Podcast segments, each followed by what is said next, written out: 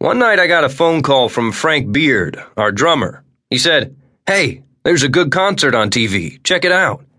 So a couple of hours went by while I watched TV, and I called him back and said, How long does this concert last?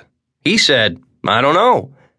Twelve hours later, we were still glued to the TV. Finally, somebody said, No, it's this 24 hour music channel. I said, What? MTV appeared suddenly, unheralded, unannounced, un anything. Stevie Nicks, Fleetwood Mac. I was living in the Pacific Palisades, and I would sit on the end of my bed, watching video after video, just stupefied. Dave Navarro, Jane's Addiction. I was 14 when MTV came on the air.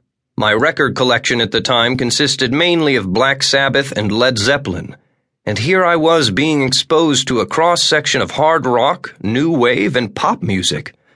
I still listen to musical youth every day. Okay, maybe not. Dave Grohl, Nirvana, Foo Fighters. It seemed like a transmission from some magical place.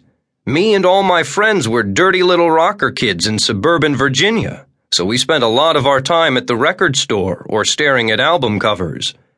With music videos, there was a deeper dimension to everything. On Friday nights, you'd go to a friend's house to get fucked up before going out to a party, and you'd have MTV on. Weird Al Yankovic, artist. I was living in a $300 a month apartment in Hollywood with a Murphy bed and a tiny TV, but man, I wanted my MTV. It was a luxury for me to get cable TV. I would watch all day long.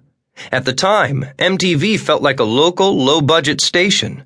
The VJs would make glaring errors or forget to turn off their mics. I mean, it was horribly produced. I felt like this is television for me.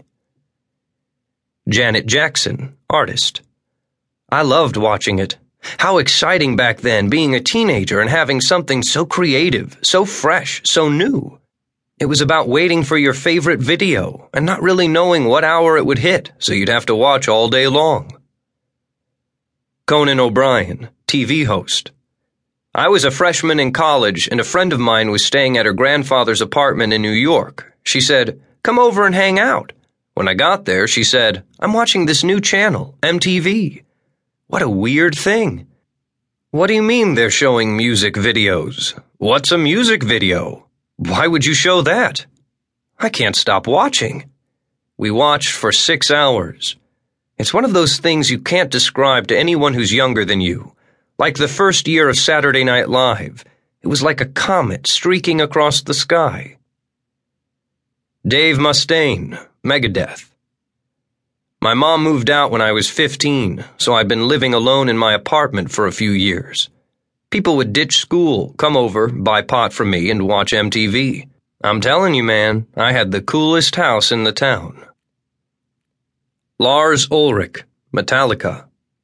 I lived with my parents, and we didn't have cable TV. We had three channels and PBS. Dave Mustaine was a couple years older, and he had cable. And as I'm sitting here now, I can clearly see his apartment. In the right hand corner, under the window, there was a wood cabinet television, and it was tuned to MTV 24 7. Lenny Kravitz, artist. The first time I saw MTV, I was on vacation with my parents in the Bahamas. They had MTV in the hotel we were staying at. It was beautiful outside, 80 degrees and sunny, and I spent the whole week in my hotel room watching MTV 24 7. My parents were like, My God, what is wrong with you? I did not want to come out. I just wanted to watch videos all day.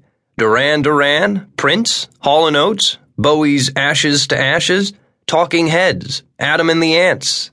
That's when MTV was MTV. Lady Gaga, artist. The 80s was such a magical time. We'd just come off Bowie's 70s glam rock, and disco was spiraling into this incredible synthetic music. Everything was so theatrical. Once the video was born, all these visuals found a new medium. Patty Smyth, Scandal. I remember watching MTV at my boyfriend's